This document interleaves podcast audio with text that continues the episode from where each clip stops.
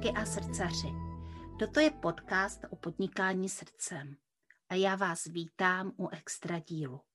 Jmenuji se Jana Jánová, jsem rebelská koučka a mou srdeční záležitostí je vnášet do vašeho podnikání radost, lehkost a úspěch.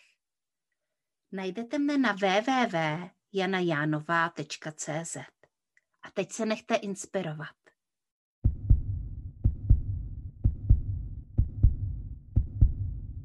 Vážení srdcaři, vážené srdcařky, já vás vítám u dnešního extra podcastu uh, s Bárou Vláškovou, uh, s webařkou, s mojí uh, takovou jakoby online kamarádkou, kterou jsem dříve koučovala a teďka jsme stále ve spojení a já se na dnešní rozhovor hrozně moc těším. Ahoj, Baru.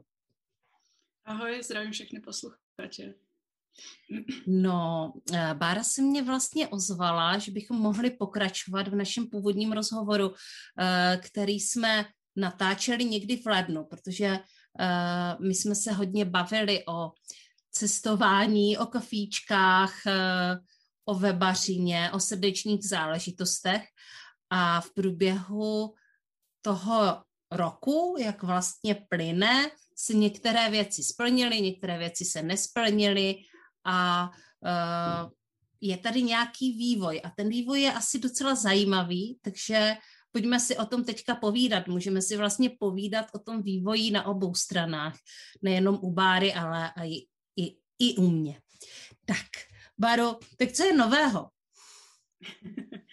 tak já jsem jenom chtěla říct, že jakoby uh, ty jsi mě sice koučovala, ale já věřím tomu, že mi budeš koučovat i dál, že je to jenom pauza, že to není, že bychom to ukončili, protože cokoliv, jen všem posluchačům. A co si je teď nový, já jsem strávila měsíc ve Španělsku, nebo téměř měsíc ve Španělsku. A bylo to právě i díky tomu, že vlastně ty jsi mě k tomu jakoby pomohla najít tu cestu, nebát se té cesty, což bylo prostě úžasný.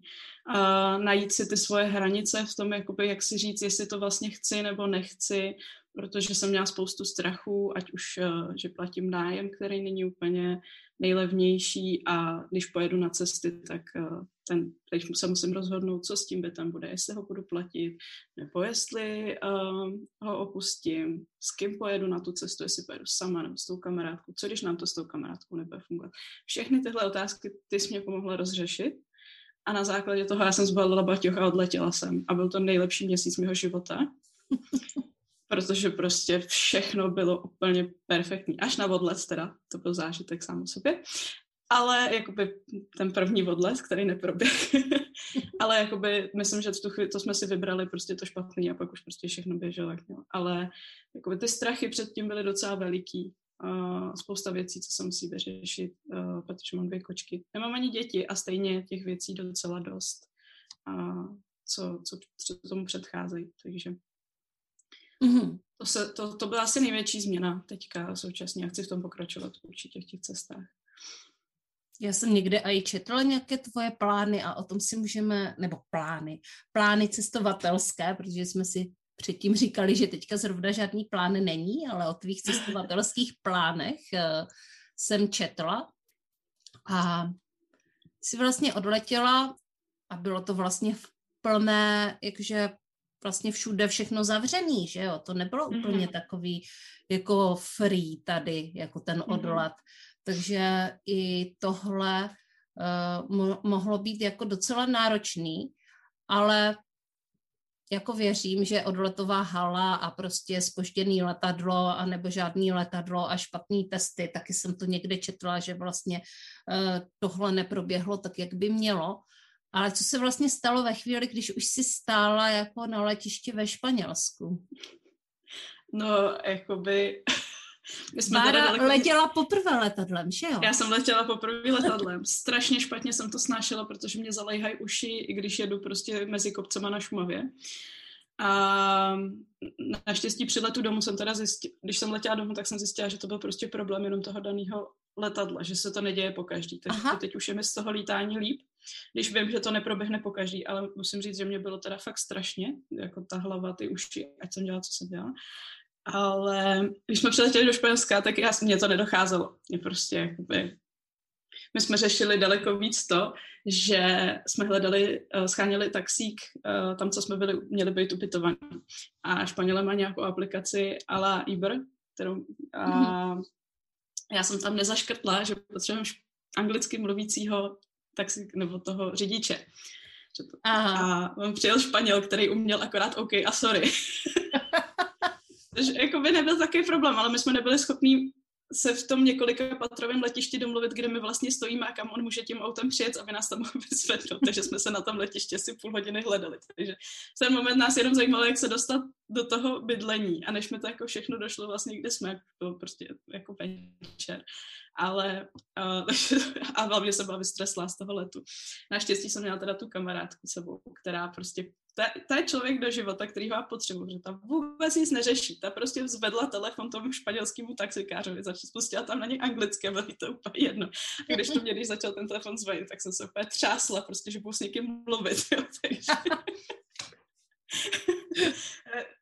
Přílet byl fakt zajímavý, ale bylo to super. Musím říct, že poprvé v životě jsem viděla někoho vycouvat kruháč. Absolutně nechápu, proč ten pán to udělal, protože prostě neobjel znova dokola, ale prostě s náma vycouval kruhový objezd. Tady tenhle pan taxikář s váma vycouval kruhový objezd. jo.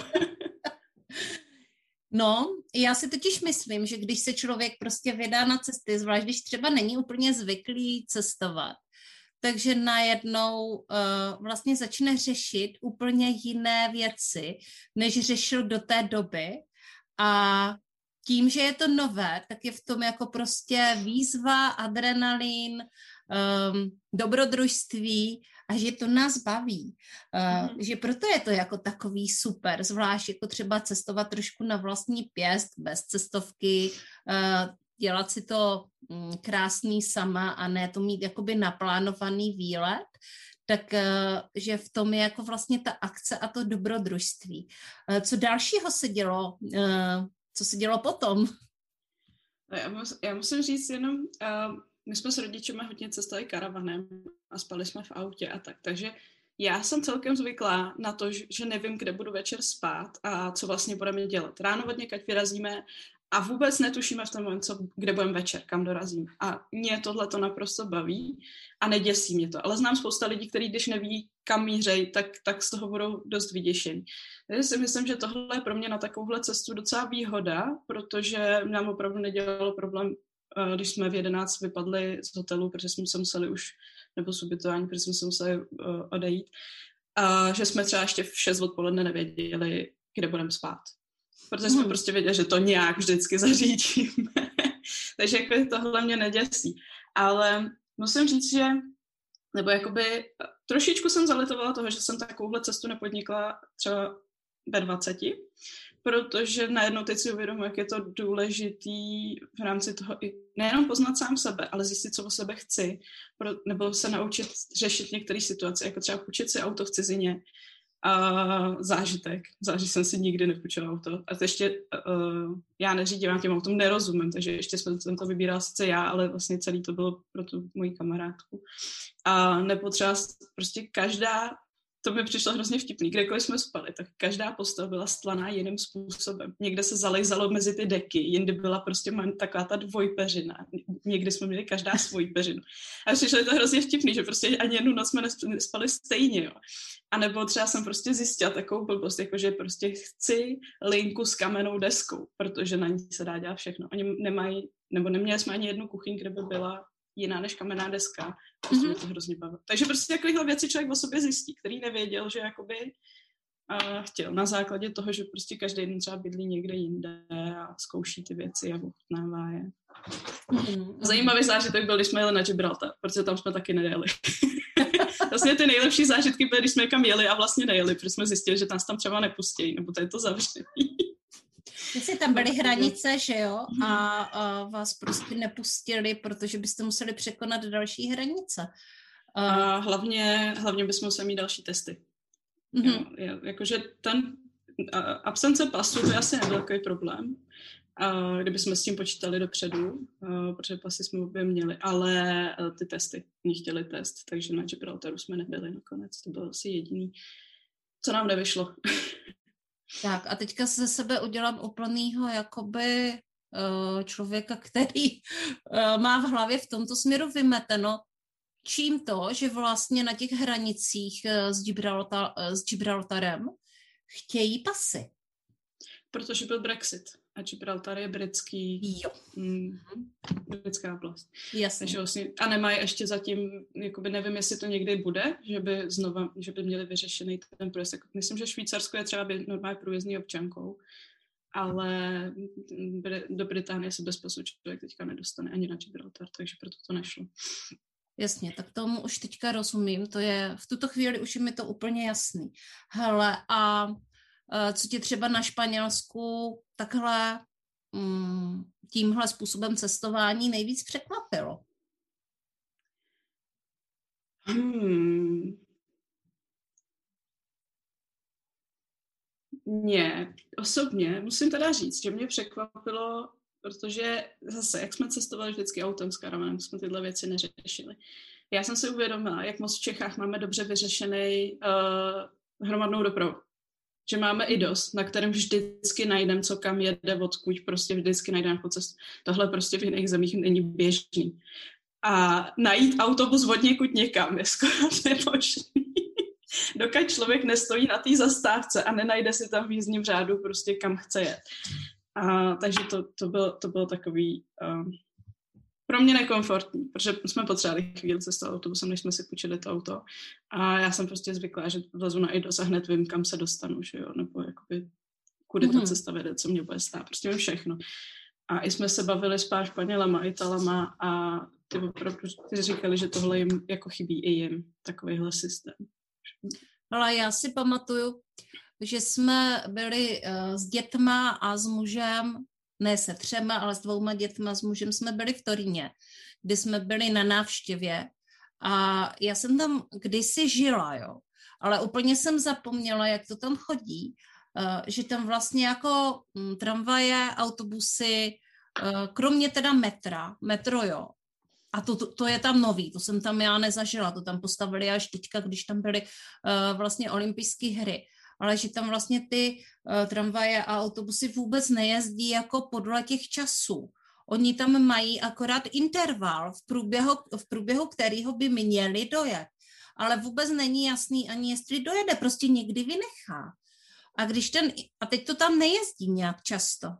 Takže uh, zvlášť, když jedeš do nějaké odlehlejší oblasti prostě toho města, tak, uh, tak to tam jede třeba jednou za 50 minut a pak vynechá, jo. A prostě vynechal. Takže tam najednou seš dvě hodiny. Dvě hodiny čekáš na autobus a ty lidi s tím nějakým způsobem počítají. Jako potom už jako chápu, že tam jako nemůže být nic jako přesně, že vlastně ty věci nemůžou fungovat přesně, pokud nejezdí přesně jako hromadná doprava, tak tohle prostě se nedá. tak mě to tak tomu, jako šokovalo. k tomu mám takovou, jako, jako, takový poznatek. Mě, hrozně se mi líbí Španělé povahově, protože jsou takový, jakože přišli mi strašně v pohodě, nic neřešili, nikdo nebyl na nikoho naštvaný, ale nebylo taky, že by to v sobě dusili, nebo nepřišlo mi to. Takže prostě stála se v obchodě fronta, tak prostě byla fronta. Nikdo ne, neremcal, že je fronta v obchodě. Jo, um, obchody nemají na sobě zásadně napsanou otevírací dobu, takže vy stojíte před obchodem a nevíte, jestli za pět minut otevře nebo dneska vůbec. Prostě to díky nedozvíte, což je taky zajímavý. Jo. Takže já jsem prostě stála před uh, pekárnou v 9 ráno, kdy teda většina věcí otevírá až 9 a doufala, nebo za pět minut 9. A doufala jsem, že se za těch pět minut otevře. protože um, člověk se to nedozví. A um, to se mi ale zase na druhou stranu na ní hrozně líbilo, že prostě všechno s klidem. Že to, že nepřijel autobus, podle mě by je vůbec nerozhodilo. Oni by si tam prostě poseděli další hodinu.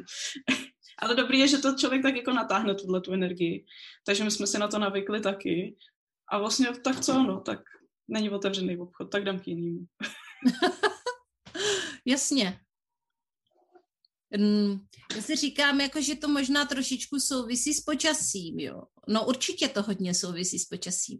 Ale je fakt, že zrovna když jsme v tom Toríně byli a takhle vynechala ta linka, tak, eh, tak byla hrozná zima.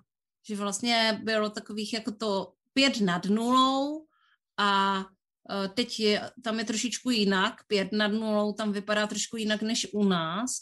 Je to tam takový jako vlhčí, fouká tam vítr, protože kolem Torína už jsou potom jakoby všude Alpy a takže to vůbec jako nebylo příjemné čekání na zastávce nebo tak, že bychom se tak jako kdyby někam jako úplně prošli uh, s těma dětma, jakože nás bylo i docela hodně uh, s dětma a ještě s těma kamarádama.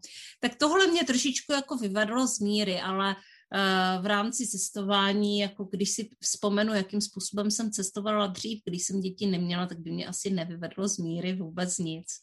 Protože to bylo jako velmi free a právě, že to bylo úplně jedno, kdy se co děje. Eh, nebyly žádný jako mm, dlouhodobý a v podstatě ani trošku krátkodobý plány a nechala jsem se jakoby tím životem tak jakoby hodně unášet. Třeba jsem věděla, kam jedeme, ale nevěděla jsem, jestli se tam dostaneme, protože já jsem hodně stopovala, takže uh, taky jsme se nedostali úplně všude, kam jsme chtěli. Ok. No a já si pamatuju, že původní plán, to je hrozný slovo, že byl, že si ale budeme povídat o tom, jak se vlastně pracuje na cestách, protože ty si webařka, v podstatě si můžeš dovolit být nomádkou. Takže jak to teda vypadalo, když si to takhle poprvé zkusila? Musím říct jeden svůj poznatek, že mi přišlo, že pracuju míň, než když jsem tady. Ale práce bylo v podstatě stejně. Jako stejný množství zakázek. Pokračovala jsem, nic jsem neomezovala, pokračovala jsem v těch rozjetých zakázkách. Nechystala jsem se na to nějak dopředu. A, ale přišlo mi, byla jsem daleko víc schopná ten čas jakoby smrsknout do určitého uh, jako bloku, protože jsem věděla, že pak chci jít na pláž a prostě už nepůjde se k tomu vrátit. Nebo že chci večer na sangry a tapas. A tady, když jsem doma, tak mě nic takového nenutí, protože nemám jakoby, uh, zvlášť teďka, prostě když Teď už to začíná fungovat, když si teďka tady povídáme, už můžu jít do té kavárny a už můžu jít sportovat. Ale prostě za ten rok jsem ztratila, bych řekla, takovou nějakou potřebu mít hotovo, abych mohla odpoledne někam vyrazit nebo jít něco mm-hmm. dělat. A úplně jsem ztratila jakoby takovou tu nutnost to vlastně do nějakého časového bloku dát a tím pádem jsem měla pocit, že pracuji pořád. Což se v tom Španělsku úplně vyrušilo, najednou to všechno šlo. Takže my jsme ráno byli domluvení s tou kamarádkou, ráno vstanem, budeme dvě hodiny pracovat, což vůbec nevadilo, protože všichni Španělé spali do desíti. my v deset měli odpracováno a šli jsme na pláž. Nebo na výlet, nebo mm-hmm. cokoliv. A pak jsme se vrátili po obědě, protože oni obědvají od dvou do čtyř, tak jsme se vrátili po obědě, další dvě hodiny jsme pracovali a pak už jsme zase nějaký výlet, pláž, večeře, cokoliv. A to byl úplně skvělý režim, protože člověk si mezi tím opravdu odpočnul, třeba si promyslel, co chce dělat a, a věděl, že to musí stihnout. Další bod, který jsme museli vždycky zohlednit, bylo, aby jsme měli internet a, aby jsme měli kde při té práci sedět, protože já třeba nejsem schopná pracovat z gauče nebo z postele. Takže mm. vždycky jsme i vybírali ubytování na základě toho, jestli má Wi-Fi a jestli má stůl, u kterého se dá pracovat. Um, tu Wi-Fi jsme si radši pojistili tím, že já jsem měla neomezený data koupený tady z, z mýho operátora v Čechách, protože jsme věděli, že občas může být ta Wi-Fi horší, což se nám několikrát stalo a opravdu jsme museli fungovat z mýho mobilu. A, nebo jsme třeba pracovali a když jsme potřebovali odeslat data, tak jsme přepli na můj mobil, protože uh, obě děláme v odvětví, kde se posílá strašně dát grafika, fotky a tak. Jasně. Takže jsme se museli přepnout, odeslat to z mýho mobilu a zase jsme mohli zpátky na tu Wi-Fi. Největší zážitek byl, když uh, jsem měla mastermind, mastermind jednoho večera, kdy jsem zrovna neměla úplně ideální internet, takže jsme řešili, jak jakoby, aby to ten počítač zvládnul, protože tam se posílá opravdu hodně dat, když si člověk volá s kamerou se čtyřma lidma. Mm-hmm. A naštěstí jsme to teda zvládli, všechno proběhlo hladce. Jasně. No, uh, s tou Wi-Fi je to prostě, to zkoumám i já. Já jsem vlastně, když jsme se minule bavili, tak jsem slibovala, že odjedu, nikam jsem neodjela, jsem pořád doma zalezla. Uh, v podstatě to bojkotoval můj muž.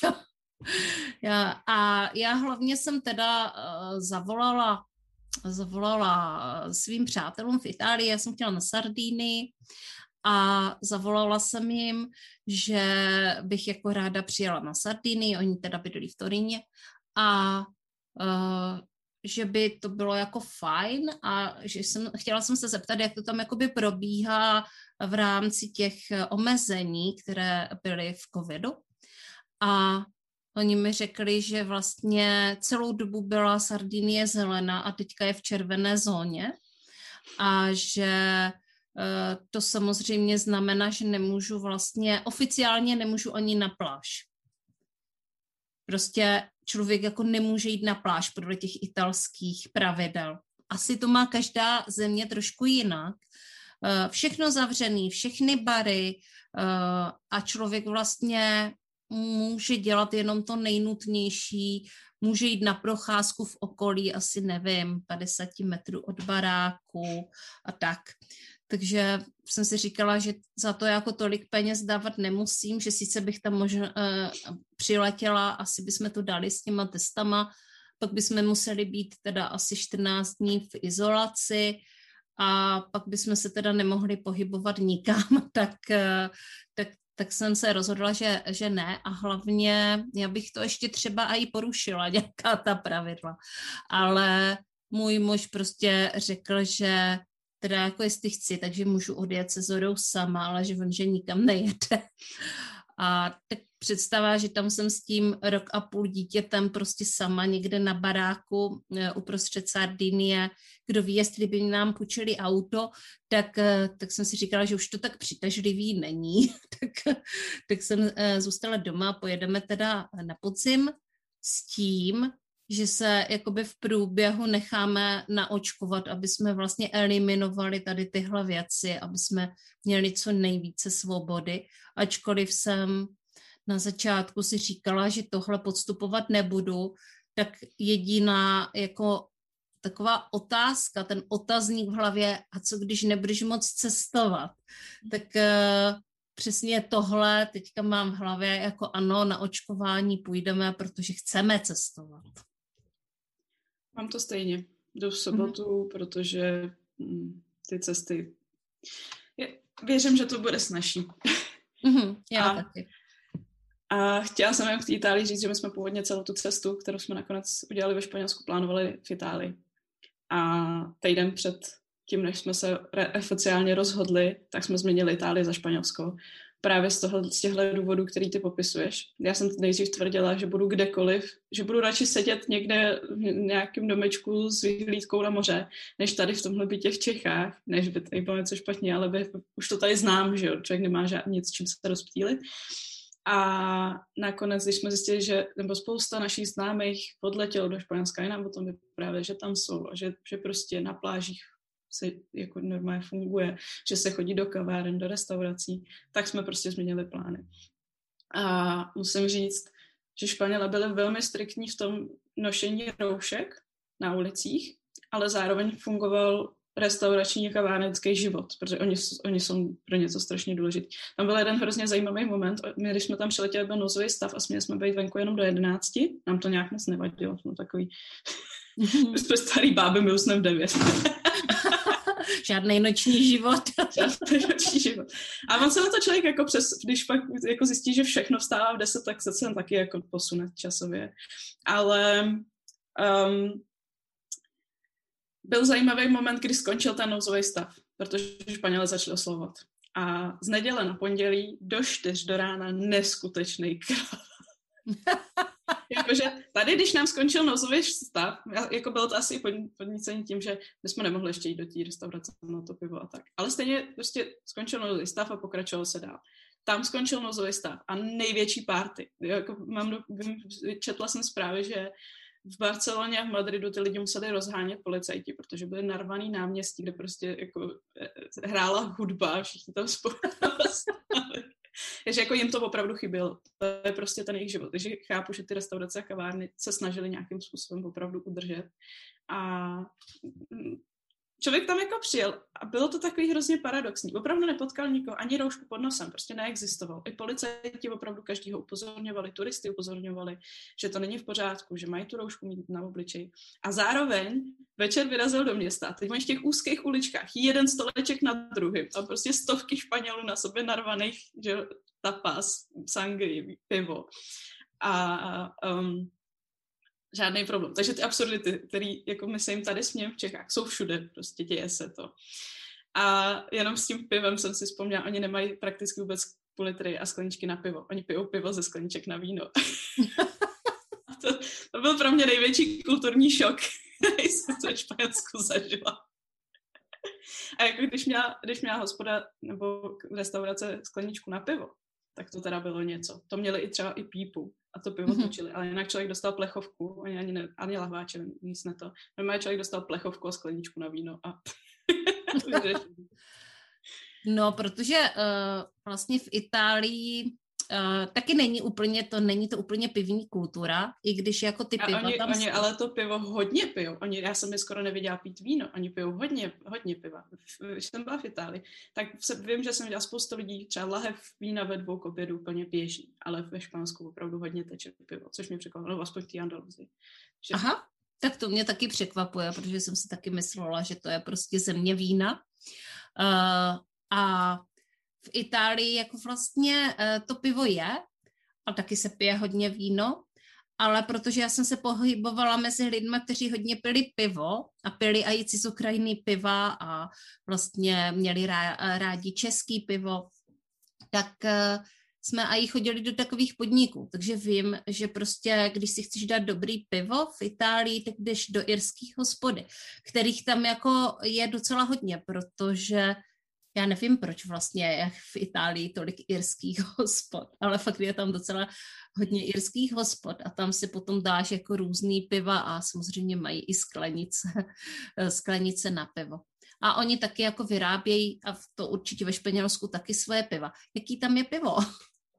Výborný. Jakože byla jsem překvapená, prostě mi chutnalo, jako kdybych si dala tady naše pivo. Že um, my jsme ještě se pohybovali kolem Malagy a tak, tak tam jsou taky nějaký pivovary. Jako bylo pár piv, které mi úplně nechutnaly, ale takový to jejich, jako u nás bych to srovnala asi, hm, co se tady nejvíc pije, Gambrinus, Kozel, Plzeň.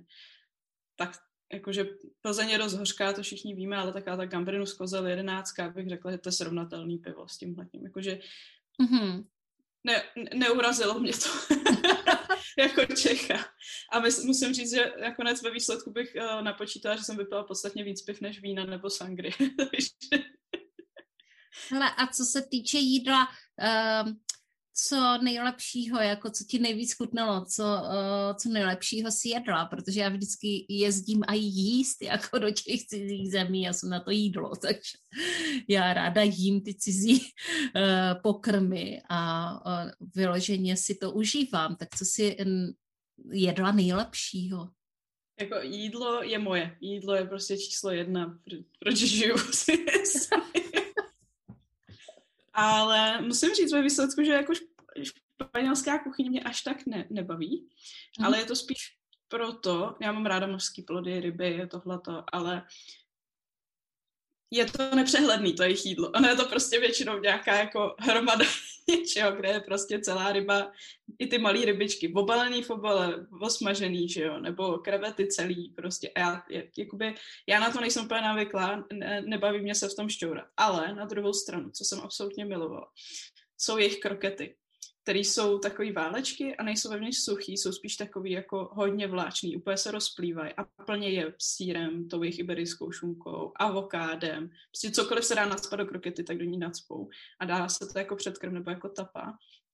A mm-hmm. musím říct, že to jsme mohli jíst pořád. Ty byly tak výborný. A chtěla bych říct ještě jednu věc. Spousta lidí se mě ptalo na páju.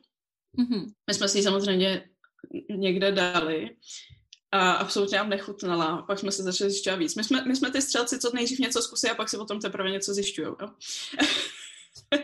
Takže a pak jsme zjistili, že páje je, je jídlo, které je typický pro Valenci a tam je dost jinde a vejš. A uh, je to tak, jako kdybyste na Šumavě chtěli palašský kyselo. To znamená, že prostě jako je mhm. jasný, že nám nechutnala, protože jí tam pravdě byla turistická paléa, nikdo ji tam neuměl udělat nejspíš tak, jak by to jako mělo být. Takže asi potřebuji do Valencie. Aha. abych zjistila, eh, jaká je. Ale pak nám to jako psalo i spousta lidí, že prostě ať se nedivíme, že nám nechutnala, že to byla prostě jenom pája pro turisty a Jestli a... na tom prostě nedali záležet tak, jak by si na tom dali záležet ve mhm. Valencii. Mm-hmm. Ono to tak je, to jsou vlastně země, já si myslím, že to Španělsko je na tom podobně, že vlastně ty regiony jsou dost rozdílný a že vlastně to jsou rozdílné kultury a i podle toho zrovna jako kdo tam vládl, pod čí nad vládou mm-hmm. byli, že jo, tam bylo vlastně i uh, tam, byla, uh, tam byl islám, že jo. V, ve Španělsku hodně dlouho, uh, tam byli pod nadvládou vlastně. A Uh, Itálie je na tom podobně. Prostě každý ten region je vlastně samostatná země se svojí kulturou, se svým dialektem, se svojí historií a se svojí kuchyní a to k tomu patří.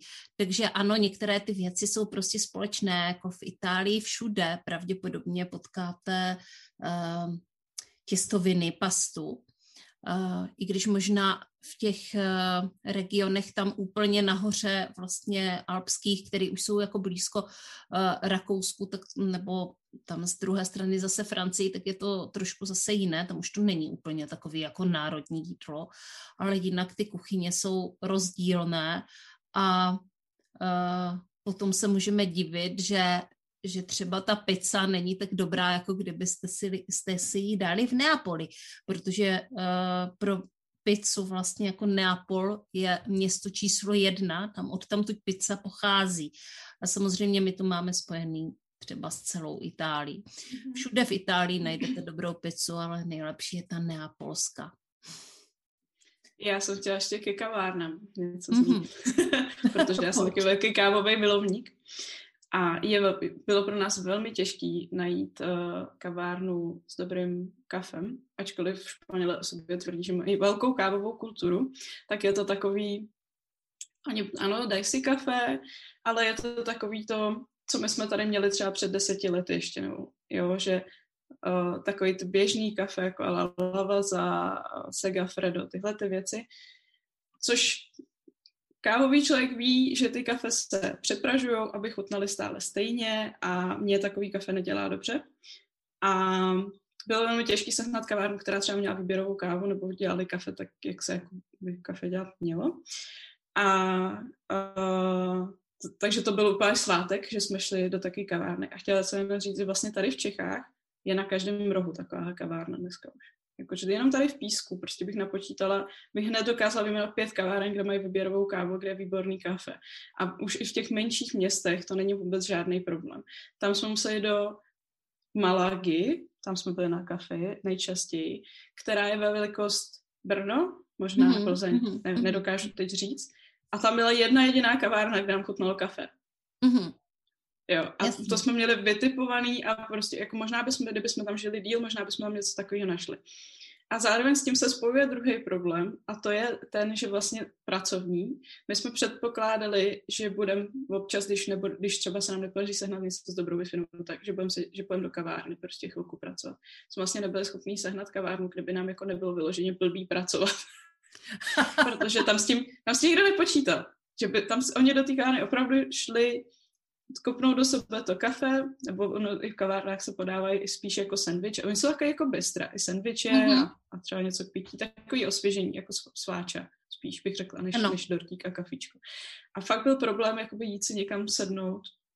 A pokud taková kavárna existovala, tak byla zaměřená vyloženě na turisty. Jo, nebo na lidi, mm-hmm. na, no, nebo na nomády specializovaná. Byli jsme v jedné, která byla specializovaná na nomády a bylo to úplně neskutečný zážitek. Nádherný místo, výborný jídlo, výborný kafe, ale bylo vidět, že to není pro místní. Takže mm-hmm. i, protože i všechno měli v angličtině, i veškerou komunikaci na internetu vedli v angličtině, počítali s tím, že tam přijdou prostě lidi, kteří mluví anglicky, takže tohle bylo na něco, co my jsme neočekávali, když jsme tam přijeli, že vlastně nebudeme moc využít tyhle ty místa jako pracovní. Protože občas mm-hmm. člověk mm-hmm. trošku učil, že by půl hoďky toho kafe. Jasně.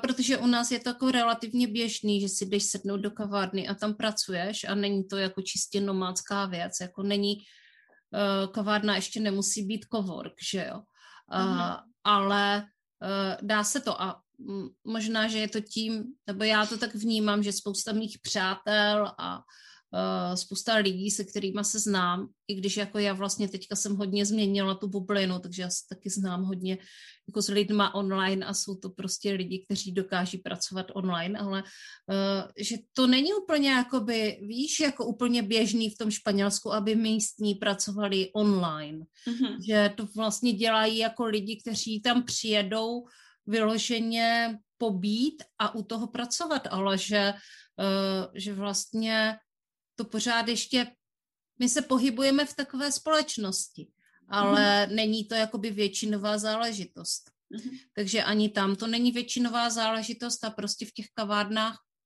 i ta, jako nedokážu si představit, že v italské kavárně, takové to úplně běžné, někde jako uprostřed malého ve, e, městečka, což tam prostě takových kaváren bude třeba 4-5, tak eh, že by si tam sedla s počítačem, nevím ani, jestli by tam měli Wi-Fi. Wi-Fi by tam asi měli, ale uh, nevím, jestli, jakože je to rychlý, je to prostě mm-hmm. věc, kde si, uh, kde zůstaneš třeba 5-10 minut a mm-hmm. pak odcházíš, jo. Vezmeš brioš do toho, do, do ruky, nebo prostě nějakou svačinku a jdeš, jdeš do práce. Uh, ale není to jakoby pracovní místo, což my jsme tady jako v Čechách jakoby zvyklí trošku jinak. No, mm-hmm. super, tak uh, samý, samý objevy a mm, jaký jsou Španělé lidé? Úžasný. jako měli jste jsme... možnost jako poznat někoho, setkat se, vyloženě jako nějaký přátelství přišlo? Přátelství, jak jsi si řekla, ne, vyloženě ne, uh, ale ono to asi bylo i způsobené tím, že pořád nějaké omezení byly. Jo, mhm. takže my jsme, my jsme jako chtěli taky odletět v pohodě domů, takže my jsme se úplně uh, nesnažili se s někým jako i, i třeba do těch hospod jsme chodili spíš byli jsme třeba dvakrát v vytíženém čase a to ještě tak jako uprostřed, že kdyby náhodou jsme onemocněli, tak, nebo jako měli být pozitivní před odletem, aby už jsme to prostě věděli, jo, že mm-hmm. aby jsme nešli, my prostě nešli jsme do hospody den před odletem. A tak jako by s těma lidma jsme se až tolik neměli potřebu nějakým způsobem zpřátelovat. A taky druhá věc, my bychom to možná i udělali, kdyby jsme měli možnost bydlet v hostelu. Taková ta klasika prostě nomádská nebo pro tyhle ty cestovatele, co takhle jakoby jezdí, tam se potkávají hodně těchto lidí. Ale my jsme se nemůžeme moc představit, že bychom jako teď v téhle době byli v pokoji s dalšíma x lidma hmm. teď. Prostě jsme to neriskovali. A uh, ale spousta, nebo ty Španělé jsou jako přátelský sami o sobě, takže spousta, když já jsem se snažila mluvit španělsky, tak oni mi s tím hodně pomáhali. Byl, měli hroznou radost z toho, že na ní mluvím španělsky. A byli jako věřím tomu, že kdybych tam nějakou chvíli žila, tak tyhle ty lidi, kterými s tou španělštinou pomáhali, tak kdybych chodila do těch jejich obchůdků pravidelně, tak mě opravdu španělsky naučili. Protože oni se mnou opravdu chtěli konverzovat a zkoušeli, co, kam, jakoby, jak je pochopím, jak jim odpovím a tak. A byli hrozně milí vždycky. A jeden, jeden den teda jsme si špatně vybrali ubytování, špatně, on to byl super, ale spali jsme v bytě přímo, jako v panelákovém bytě v úzovkách uh, u jedné španělky rusky, rusky, co žila ve Španělsku, žila celý život očividně. A ta neměla teda žádný jiný jazyk než španělštinu a ruštinu, což bylo teda hrozně vtipný, ale byla taky neuvěřitelně skvělá ta paní, že to, co tam o nás postarala. Jakože je to takový, člověk není zvyklý, jako, nebo nech, nechce úplně u někoho bydlet v bytě, ale nakonec to bylo tak super. a je tam deset večer dělala briošky prostě. Hele, a takže mě jasně napadá otázka, jak jste si vlastně vybírali ubytování, že to se často řeší, e, každý to má jinak, někdo jde do hotelu, já většinou prostě e, vybírám nějaký bed and breakfast, tak jak jste, jak jste to řešili s ubytováním? My jsme měli, jako by jsme si řekli parametr, že jak se nám ten den podaří pracovat, a vydělat, tak podle toho si vyberám buď lepší nebo horší jakože když jsme měli flákací den u moře a nic jsme nedělali, tak jsme prostě večer hod spali v něčem levnějším a, a o, dělali si vlastní večeře a nešli jsme na tapa. A nebo jsme se prostě ráno domluvili, že prostě teď zamákáme a večer budeme bydlet v něčem s krásným výhledem na moře a půjdeme na tapas a dáme si sangry. A vybírali jsme teda, to byl jako finanční požadavek, podle toho jsme vybírali pak tam ty požadavky na Wi-Fi, na pračku, Uh, nám se ale jednou stalo, že nám tam pračka byla slíbená a nebyla tam, takže já jsem dva dny chodila v šatech a už jsem neměla absolutně nic na sebe, já jsem v nich i spala nakonec. Mm-hmm. ale jako nevadilo to, oni jsou tam na druhou stranu, jsou tam ty prádelny, jenom jsou ano. dost drahý, když člověk má jenom asi 4 kg prádla, tak se to strašně nevyplatí, protože jsme víc oblečení neměli do baťů. A vybírali jsme, já mám Airbnb a kamarádka Booking. Mm-hmm, mm-hmm. Takže jakoby my jsme my jsme to drželi, že já objednala Airbnb a ona Booking, aby jsme se prostřídali, zároveň jsme tam měli nějaké hodnocení, takže bylo pak třeba i snažší tu rezervaci získat a tak. Takže prostě, co zrovna bylo volný, co se nám hodilo, bylo po cestě, líbilo se nám to. Dost často nám vycházelo to, že vlastně, když jsme koupili něco na poslední chvíli, tak to bylo třeba za 50% ceny něco, co bychom si třeba už jakoby na to ani nedovolili, nebo ne, ne že bychom to nemohli dovolit, ale nechtěli bychom, protože by nám to přišlo už zbytečný, takže jsme měli třeba prostě na tři dny byt s výhledem na moře, s obrovskou terasou, a, který kolik stál, asi 800 na noc, mm-hmm, jo, mm-hmm. Což, což bylo úplně skvělý. Většinou ta cena byla 600 začínaly byty, které už nebyly sdílený, třeba s tím majitelem na tom Airbnb a 1200 už byly takový jako moc hezký bydlení, jako relativně. Nebylo to žádný extrémní luxus, ale už to bylo takový jakože hezký, s hezkým výhledem a hezké čtvrtí a tak. Takže nějak takhle jsme se pohybovali. Mm-hmm. Tak eh, teďka vzpomínám, že já jsem vlastně po roce 2000 byla se svým bývalým partnerem v Rusku a uh, neměli jsme žádným způsobem ošetřený bydlení. Eh, my jsme tam jeli eh, stopem, částečně a potom v Rusku už jsme cestovali, cestovali jsme vlastně vlakama a autobusama, tam jsme nestopovali, nebo spíš minimálně, protože tam to taky není, tak tam se stopuje, ale stopuje se vlastně za peníze, že Uh, oni vlastně vás vezou hlavně v městech, jak je to vlastně si mluvila o tom Ibru, tak uh, tam to tak fungovalo úplně jako organicky, uh, že ty lidi se vozili za peníze, uh, třeba v Petrohradě, ale normálně se tam takhle jakoby úplně nestopuje, tak jak jsme na to třeba zvyklí od nás, i když tady u nás to taky už jakoby hodně ustupuje. A uh, takže jsme vždycky taky řešili jako to bydlení na poslední chvíli. Jednou jsme taky uh, řekli taxikářovi, ať nás zaveze třeba do levného hotelu a tak, jsme nevěděli vůbec kde. No a uh, když jsme dojeli vlakem do Petrohradu, tak uh, jsme vůbec netušili, jako kde budeme bydlet. Hledali jsme právě nějaký jako hostel, který tam byl, ale byl úplně na kraji Petrohradu, ani jsme nevěděli, jak se tam máme dostat. A tak jsme prostě chtěli tam zavolat, já jsem snad hledala telefon, já už nevím. A šli jsme prostě takovou jakoby podchodem nebo průchodem a viděli jsme tam lidi, jako, kteří drželi jako různý cedule. Bylo jich tam třeba 50, jo.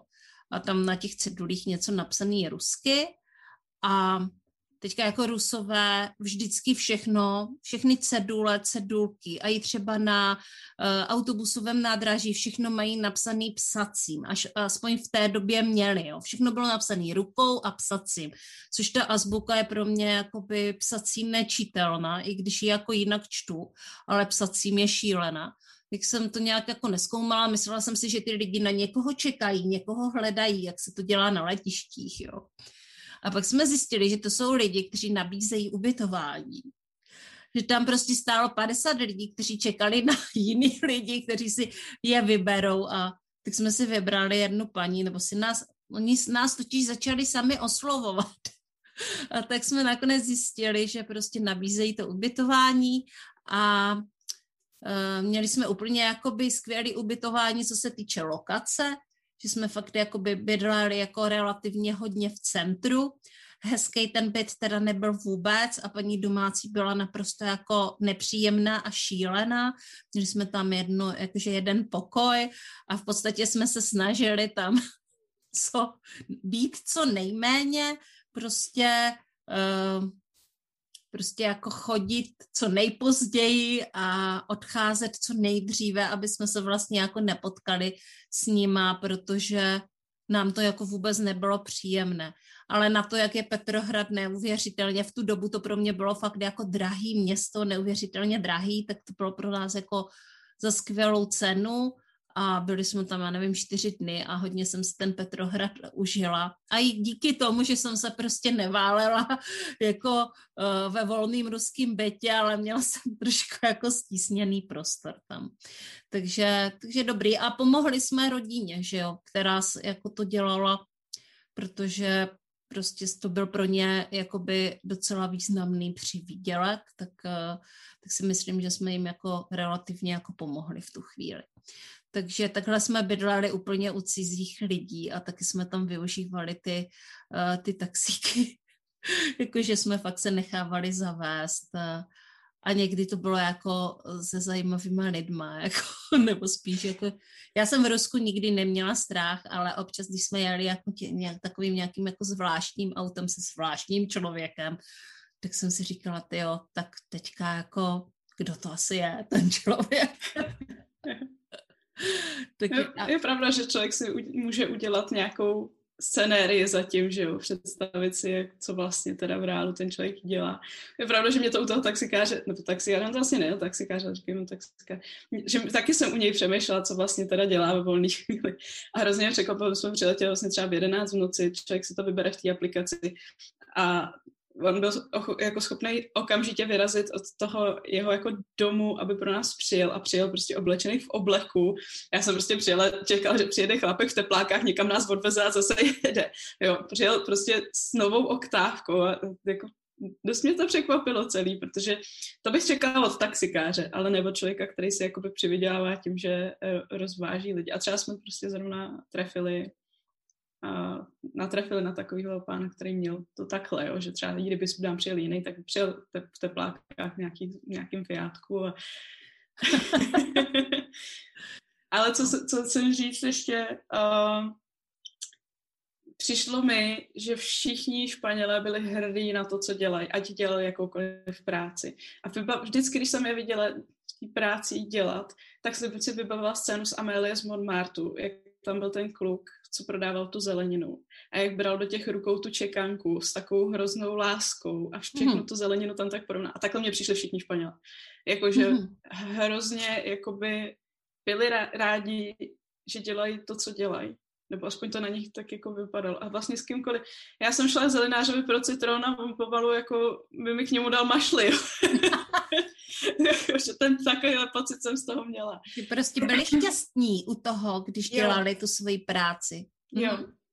to je hrozně krásný. Tak jsme se... Ale jakoby věřím, věřím tomu, že může být ten důvod i takový, že oni měli nějakou krizi uh, ještě už před pandemí a že měli vysokou nezaměstnanost, takže si myslím, že neříkám, že by to, ale je, věřím tomu, že se to na to mohlo trochu podepsat, že jsou rádi, že nějakou práci třeba mají, ale stejně prostě na nás nikdo nebyl nepříjemný. Jeden pán na nás byl takový jako odměřený, ale já se to teď vysvětluju tak, že byl starší a že neuměl anglicky a že na nás viděl, že jsme turistky.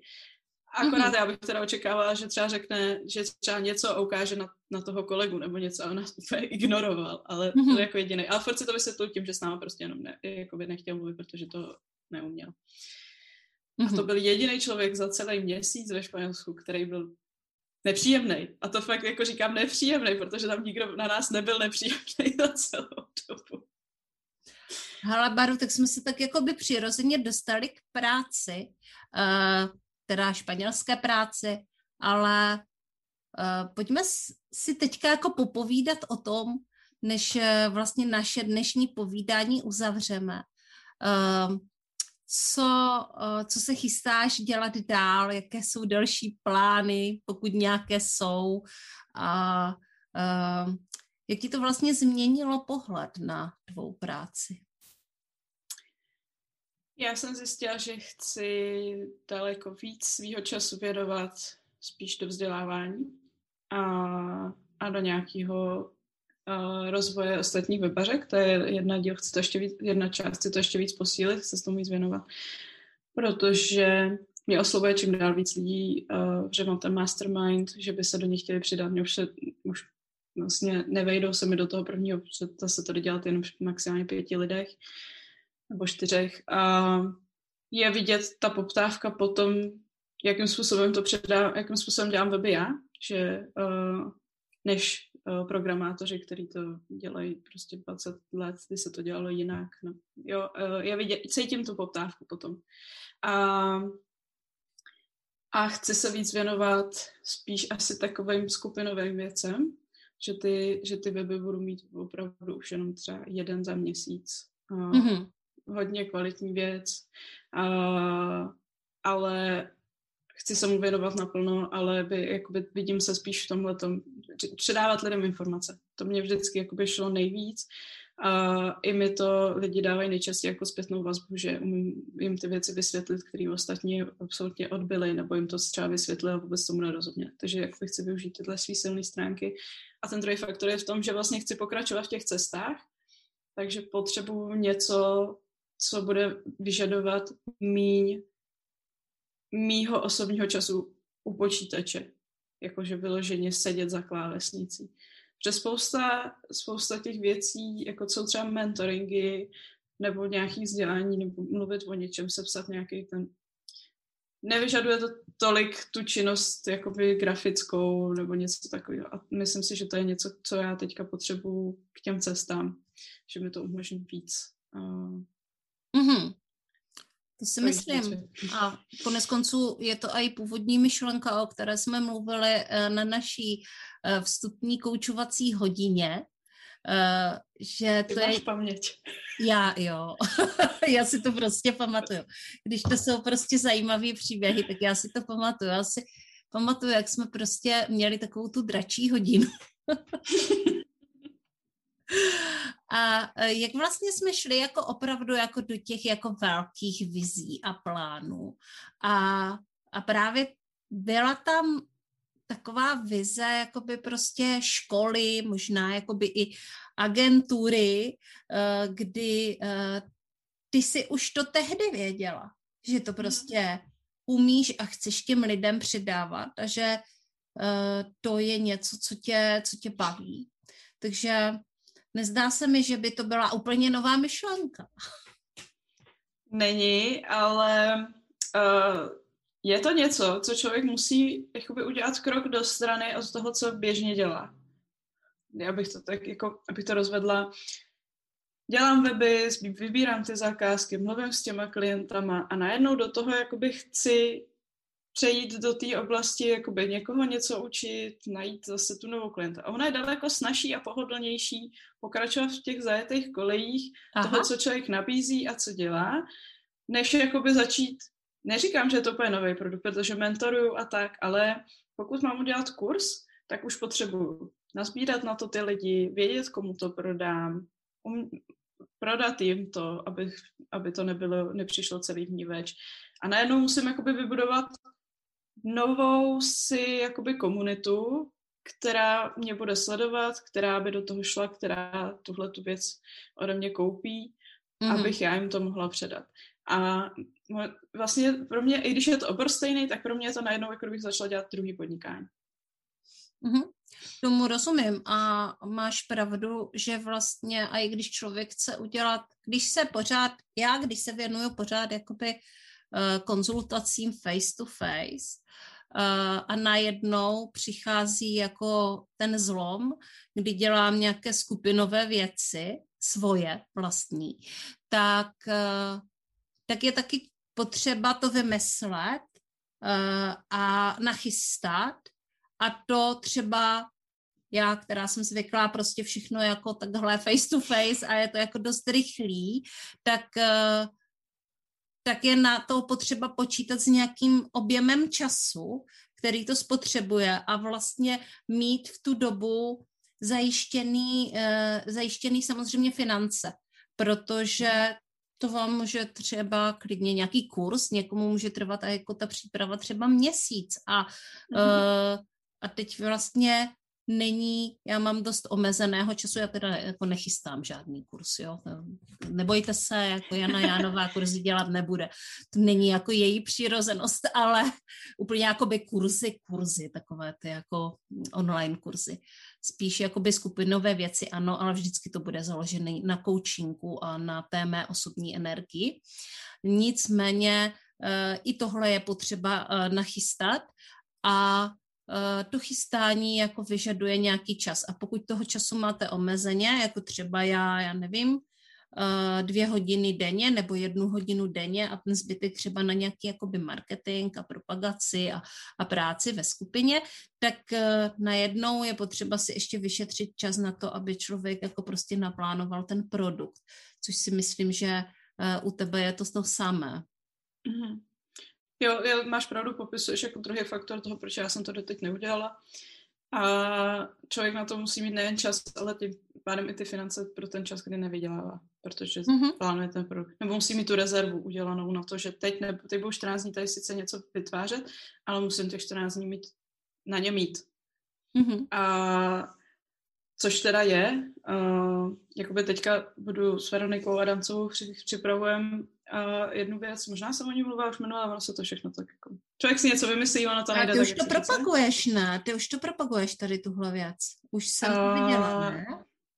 Ne, nebo jako už jsem se párkrát zmínila, že něco takového bude, ale jakoby oficiálně ještě úplně jsem to dost, jsme to nepropagovali, protože um, ještě jsme neměli prostě termín, kdy opravdu budeme schopni to spustit, mm-hmm. ale vidím na tom, jakože ze začátku jsme měli strach, uh, ty jo, co když to teďka začneme o tom mluvit a někdo nám to ukradne, jo, tu myšlenku celou. A my jsme jakoby v průběhu toho zjistili, že je to tak pracný a děláme to ve dvou a co všechno musíme vyřešit, že prostě není možné, aby nám to jen tak během týdne někdo vyfouk. Prostě, mm. jo, takže ale jakoby, a tím chci říct, že je to tak pracný a co všechno během toho musíme a já si vždycky musím třeba, abych na to mohla pracovat, vyčlenit prostě aspoň celý den v týdnu, což je ale jakoby spousta času v rámci toho, kolik toho času mám. Že uh, je to, ten čas je asi to, co mě blokuje nejvíc v tom něco takového nachystat. A já jsem vlastně ale jakoby si o tom přemýšlela a přišla jsem si ve své hlavě s tím, že budu dělat program pro webařky, který ale bude, nebude předchystaný. Protože mm-hmm. ono to ani nejde u těch webů. Já si tady předchystám program a on, já ho vydám a než se dostaneme třeba k poslední lekci, tak už to nebude aktuální, protože já nedokážu, já nejsem věštec, nedokážu vědět, co se změní do budoucna v příštích třeba 14 dnech, může být úplně jiný WordPress a já to můžu celý smazat. Znamená, že já musím najít cestu, což je další komplikace, jak vlastně to předávat, abych se vyhla těmhle těm problém, že já něco nachystám a ono už to třeba nebude platit. A mm-hmm. musím říct, že za ten měsíc ve Španělsku se změnilo spousta věcí v našem oboru, nebo jakoby v tom, no. To je docela I když to je, tak se to neuvědomuje, ale jak, jak jsem se věnovala jenom té práci a ne, ne, nedovzdělával jsem se, nesledoval jsem trendy, a oni jsou to trendy i v marketingu. Najednou se mě někdo na něco zeptá, říkám, na co se mě ptáš? A no, no to je běžný termín. Není, tam před měsícem nikdo nepoužíval. Takže. Já jsem si teďka to, uh, vzpomněla jsem si, no je to trošičku od věci, ale klidně to tady řeknu. Uh, tím, že teďka vlastně uh, Polina Ševčíková má se mnou uh, mastermind a já chystám svůj vlastní, nebo chystám, prostě připravuju se na to tím způsobem, abych měla čas a tak dále, uh, tak uh, abych to měla jako komu prodávat a abych o tom už začala, prostě svým způsobem se připravuju spíš na kampaň, tak uh, tak jsem teďka jako docela zkoumala, jako, co, jako z čeho vlastně ty mastermindy jako vzešly. A, a v podstatě mastermindy jsou pořád to samý, Uh, buď jsou jakoby vedený, nebo jsou nevedený. Uh, to znamená, že se jako uh, sejdou nějací profesionálové a povídají si na, na dané téma a vlastně se inspirují v podnikání. A tak jsem se takhle jako porozhlídala, že se podívám po nějaké prodejci na Mastermind, jak se vlastně jako takový Mastermind prodává. A viděla jsem jednu takovou, přišla mi na první pohled hezká a pak jsem zjistila, že ne každý ví, co je to mastermind. A že normálně ta slečna prostě prodávala jako, bylo to hrozně levný, jo. Stálo to prostě 1500 mastermind na tři měsíce, jako co to je, jakože když jsem si jako přečetla, že ideální mastermind je 4 až 6 lidí, že když je jich tam víc, tak už vlastně jako na každýho ne, nevybyde ten správný prostor. A uh, tady tahle slečna to prodávala za 1500 na tři měsíce. Jsem si říkala, to jako asi si moc neviděla ale pravděpodobně to byl kurz, protože si myslím, že tam prostě jako uh, přišlo jako docela hodně lidí, na tom slibovala docela hodně informací, ale vlastně jsme se trošku míjali jako v tom, co si kdo myslel, že je jakoby mastermind. Mm. Nedokážu si představit, kolik těch lidí by třeba muselo být na nějakém společném Zoomu nebo tak. Takže tak, to jenom mě teďka napadlo, jak se občas jako zase ty slova prostě nějak vyvíjejí a přetvářejí a začnou znamenat třeba něco úplně jiného. Tom marketingu. Dobrá. Hele, já se vždycky ptám, tak uh, ty si teďka prostě zažila spoustu jako nových věcí. Uh, rozhodla se, že budeš pracovat na cestách. Uh, co vzkážeš posluchačům podcastu Srdeční záležitosti? Já možná Téměř to samé, co minule. Udělejte to. Jasně, udělejte to. to. Teďka to říkáš i mně, udělej to. Neudělala jsi to, udělej to, odjeď. Odjedu, odjedu, odjedu uh, na podzim a tentokrát už se snad jakoby i tady uh, partnerský hovor půjde tím směrem, že odjedeme oba dva a že budeme všichni připraveni na to. A kam se teda chystáš odjet dál? Já ještě jsem, než řeknu, kam se chystám, uh, nám spousta lidí říkalo, jestli jsme se zbláznili teďka kam odjet a že to nejde. Kolik lidí nám řeklo, že teď nejde odcestovat? Jo? A což bylo teda v Dubnu, na konci Dubnu. A my jsme jako říkali, jo, ale teď co jde a je to úplně legální, jenom musíš splnit nějaké podmínky, ale spousta lidí se tak jako by zavřelo v tom, že něco nejde, že už vůbec si nepřipustili možnost, že by se to mohlo, že by to mohlo jít a že by třeba zjistili, jak by to mohlo jít. Mm-hmm. A mhm. fakt těch lidí bylo strašně moc, co nám řekli, že, to, ne, že někam jedeme, to není pravda. Vy nikam nejedete, nemůžete nikam jet. Ale přitom to bylo v té době, kdy se jako do Brna jezdil přes Dubaj, že jo. protože to byl takový vtip, že se nesmělo do Brna, ale když se to udělalo přes Dubaj, tak to bylo v pořádku. Takže jenom jakože občas máme v hlavě, že něco nejde, ale přitom ono uh, stačí jenom trošku víc něco udělat. A jinak teda chystám se, přemýšlím, že pojedu ještě jednou do toho Španělska. Nebo mm-hmm. a pak, eh, protože jsme se začali učit španělsky a mně se španělština líbí, tak to chcem využít a další země jsou v plánu Kostarika, Panama, Argentina. Super. No, to je zajímavý. Já jsem ale kdysi slyšela takový podcast a nechci ti teďka jako dávat žádný brouky do hlavy, že uh, to právě byl takový ten podcast o cestování, že na rozdíl od toho, jak všichni prostě nomádi jezdí někam jakoby na východ, uh, tak uh, vlastně na ten západ tolik nejezdí a že je to hodně způsobený tím časem, tím časovým mm-hmm. posunem že eh, na ten východ je to jakoby reálné se posouvat, ale na ten západ je to daleko horší. A taky tam bylo něco o tom, jak tam prostě funguje, nefunguje internet. Ale to zjistíš. Já jsem si zjišťovala Japonsko, že to bych taky chtěla navštívit, nebo jakoby tyhle země a zjistila jsem, že Japonsko je největší nesmysl toho. Mm-hmm. Tam jsou přesně obráci. Tam se jakoby musím, prostě, musím se prostě překonat, abych zhodu ve dvě ráno, abych si s tím člověkem mohla v uh, deset dopoledne zavolat. Tady v Čechách třeba. Aha, aha. Jo, že tam je to opravdu nejhůř. Ta Austrálie to ještě je jako večer, ráno, to se ještě jako dá. A to Japonsko už je přesně na takové hranici, která je jako blbá.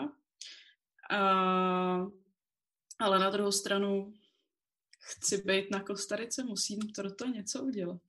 No jasně. Jakože prostě má to svý oběti. Stoprocentně. Tak uh, to si potom zase natočíme nějaký další podcast o tom, uh, jak si realizovala cestu na Kostariku, anebo třeba to půjde a jí natočit jako z Kostariky. Uh, to by bylo taky zajímavý. To už by bylo snad na živé vysílání nebo na, no, na nějaký jako fakt jako video, protože to bychom to chtěli i vidět, nejenom slyšet. Dobrá, tak jo, Baru, já si myslím, že dneska jsme toho probrali spoustu. Je ještě něco, co jsi neřekla dneska, co by si fakt jako chtěla říct? Není. Úplně všechno. ok, dobrá. Tak já se s tebou loučím a loučím se i uh, s posluchači podcastu Srdeční záležitosti. Tohle je extra podcast s Bárou Vlaškovou a já se těším na Kostariku. Ahoj, Baru. Ahoj. Ahoj.